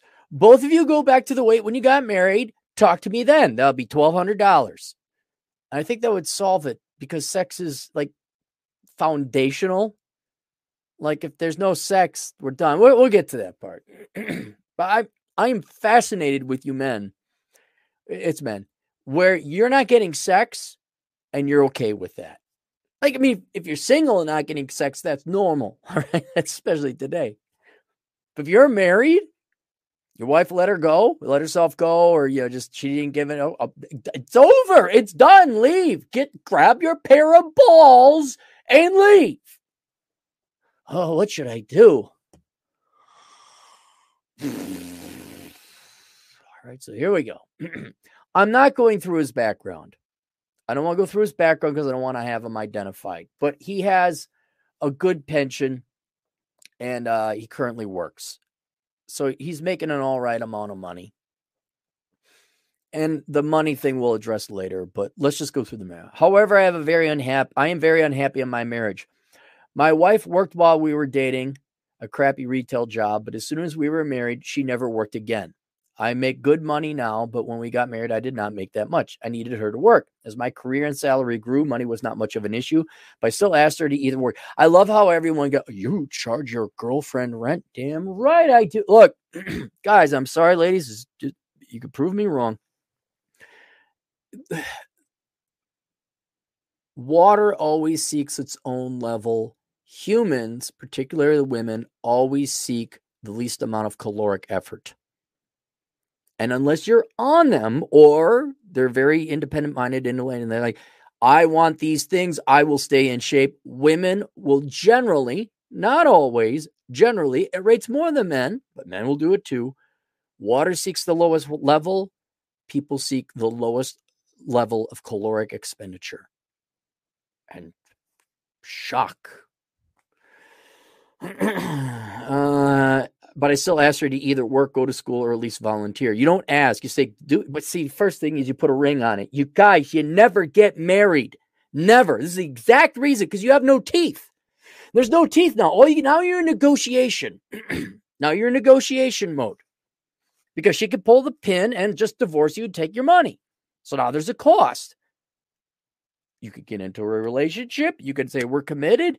But you do not get married, whether actual sign willingly, or it's a common law state, and you just, all right, there's your place over there, and here's what we have sex, we wave to each other, we're neighbors, hello neighbor, nope, that's your place, this is my place, you don't want to have sex no more, fine, we're done, bye, and no, you don't get no games or prizes. She kind of looked for, or at least volunteers, she kind of looked for jobs that she was never serious about finding one, no. She just watched TV all damn day. 2.5 years into my marriage, I got her pregnant. Well, I was just about to seek a divorce, but now a kid is on the way. I was not going to have my kid grow up with a single-parent household, so I stuck it out. All right. Fast forward. Kid has left high school, and wife is still uses kid as excuse not to work my whole career. I busted my ass off working 10 to 12 hours a day, wanted several places for more work. And still found a way to get a college degree in the process. My dilemma is that besides not working and not proving herself in any way in 20 years, my wife has been ideal. She does not excessively spend money or be out in the streets. She is a homebody. My resentment now is at an extremely unhealthy level because I was forced back into working as soon as I retired to keep my family and lifestyle we were accustomed to. But I don't want to give identification away. I told her a year out that I needed her to work a part-time job so I could just decompress. I just want to take a 6-month break and a few extra bucks. Part-time job for my wife would have made all the difference, but I never got that because she doesn't love you. She doesn't love you. Cappy's a quarter Jew. She doesn't love you anyway. God damn, guys. God damn. But it is more than just now working because she did not grow with me at all. She did not even attempt a little bit to self-improve over the years. Right. Found the lowest caloric expenditure of calories of energy. You let it happen. But I've been, am I crazy to seek a divorce now that I'm older? No, you're crazy not to, you fool. She doesn't work. She's a parasite. She doesn't do what you ask her to do. And I don't believe in telling people to do things. I'm like, you do it. You're not going to do it. You remove yourself from the situation. But you got married. All right. And yeah, man, like we'll get to the sex later, but there's also an emotional, or psychological, or soul, spiritual kind of kindred. Like, hey, let's go here, man. Like, let's go do this. That's why, you know, any girl I date, she better be into hiking. She better be into motorcycle rides. No, we're not sitting here watching television. We watch a little bit of television. No, we're not watching television. No, we're not watching television. Her behavior has been so clear that she doesn't give one rat's ass about you. And look how sad and pathetic selection has become. And you guys tolerate this. Well, she doesn't nag me or yell at me. She's kind of quiet and is a homebody. You know, so that's going okay. No, that's not okay. She doesn't abuse me. She doesn't piss away too much money. Oh, boy, put a ring on that, buddy. I started to let myself go. Been back in fitness, and you've lost some weight. Oh, I'm not sexually attracted to her anymore because of all this. All right, there. That's the sentence that I wanted. It doesn't matter. All the other many varied and very good, compelling reasons for you to divorce her that you've already listed before. That one takes the cake. If you're not having sex, there's no reason to be in a relationship. Women sit on a toy with your ass up it and spin. If there is no sex, there is no relationship. Sex is very important to the men. Women, sometimes it's a chore, but in theory, at the worst case scenario, women don't like sex, but they love their husband. They know to please him and take care of him. But sex is not an option for at least one people in this two-person negotiation, and therefore it's vital to the negotiations, vital to that relationship. In the good case, women like sex too, all right? And they want that. But if you girls are not, if there's no sex, like either of you are not physically attracted to the other person, it's over. It's done. I don't care what the legal fallout is. I don't care what the financial costs are, because you're probably going to have to pay some money because she just sat on her ass. It's over. And there's a group of women out there who really they're okay with the relationship without sex. I think maybe that's our ideal. I don't know why. I don't care why some women don't like sex, why they view it as like a chore. It doesn't matter, because if there is no sex, there is no relationship. If there's no physical attraction, there is no relationship. And once that sex is done and or begrudging, walk away for every reason. I don't care if you got to pay out 70% of your income. Your kid's out of the house. So I guess you don't have to deal with child support anymore. Leave. And here's the thing. Let's say your wife gets the money and, you know, and all that. She'll piss through it. She doesn't know how to work. By this age, she doesn't know how to work. She'll be like, I can't believe she got the money. It's not like she's going to use it to be free and, you know, like have a good life. She'll piss it away. Don't worry. I'm not physically attracted to her anymore because of all this. Yeah, you leave. Leave. And now we could introduce the financial and legal side of this, of a divorce. It doesn't matter. In my mind, it'd be moot. I don't care if you operate at half the income that you're used to. You're going to be by yourself. You're not going to be supporting her or your kid, although your kid's out. So on that half that income, you can get by just fine. She doesn't love you. She doesn't care about you. She is an inferior, disgusting, low-quality piece of crap for a human. Does not want to advance herself. It just wants to watch TV. Leave. And divorce. Now,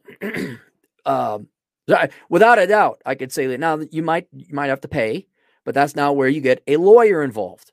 Okay, get a lawyer involved. You go talk to a lawyer. What's the best? Because I don't want to go into your financial situation is moot at this point, because you could be penniless and it'd still be worth leaving. All right.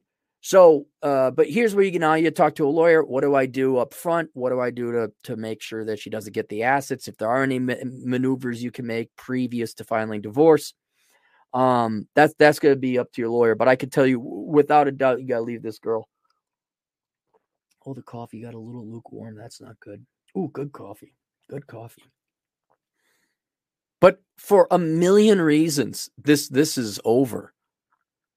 And frankly, I'm too tired whether people follow my advice or not. I really don't. And if you Please email me if you do. Let me know when you do divorce this pathetic person.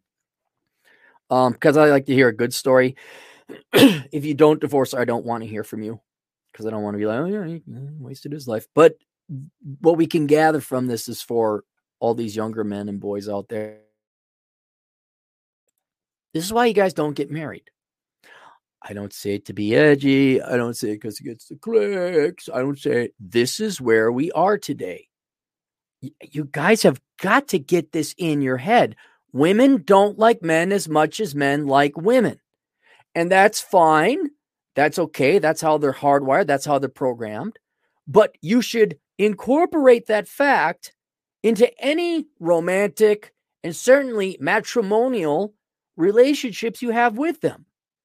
And especially in the context of divorce law, depending on the state, marriage should be off the table for all of you. There is no marriage. It is stupid. It is outdated. There is no damn reason for you to get married as a man in the United States or a richer gal in the United States. I'll grant you gals that. Because now you got, it's like you pay to get in this nightclub, but you got to pay to leave. And sometimes that nightclub is not what it, oh, there's going to be girls and drinking and booze and fun and billiards. And you get in there and it's just an empty floor. Like, I want to get out of here. Oh, you got to pay half your assets to leave. How about you never enter the nightclub in the first place? And you can say, oh, would you like, because all men have, look, the government takes care of women. Women can work their own jobs. Technology has allowed for it. There is nothing you have that women want, except for commitment. And you don't, that's a word. That's on the honor system. Now, I will give you my word. I will commit to you, but we are not married, and whatever lines in the land that we're within, like we're in a boundary, you know, these arbitrary lines, we put a line. Oh, that's Arkansas. Oh, we're in this arbitrary place called Arkansas. I'm within this line. Think, what is it? Missouri's there. Louisiana's there. Mississippi's there, huh? Did I do it right? What's to the Oklahoma? Is Oklahoma to the west of Arkansas? Whatever. Here we are in this arbitrary line here. And the rules are this while I'm in this line. We're not, nope, not me. There's no ring on that finger. We're never married. Oh, it's a common law state. You have your own place 3 blocks that way. And that's what I'm willing to, there you go. And then you avoid this, guys, so that when the statistically likely chance of, I'm going to let myself go. They don't say that. They just let themselves go. Or they start getting stingy on sex.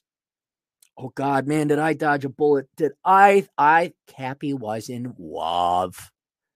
I thought I found the girl of all girls, and I saved it. I saved a letter. I'm like, this is it. This is the, wow. You know, in the movies, this is the one. Kind of shows you, we think, oh, this one got away. And like, you think that. And she's like, well, I can't believe you'd expect me to wear lingerie and serve you martinis and heels. What?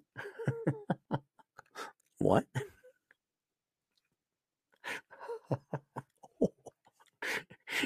Ladies, if that is ever removed, like there's the, hey, look how much fun we can have during, you know, when the girl you're dating her while she's single, and she, and then that goes away, dude, that bait and switch.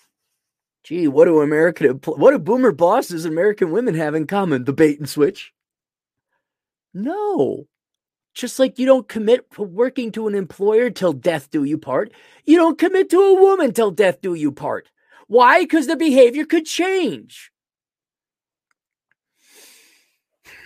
And guys, if you don't believe me, I got it linked down below. I know you got me. I don't know. Whoever can figure out to take facts and incorporate it into people's minds so that they listen to it and they incorporate it into their thinking and their behavior and therefore change their behavior, you'll be a billionaire. Okay.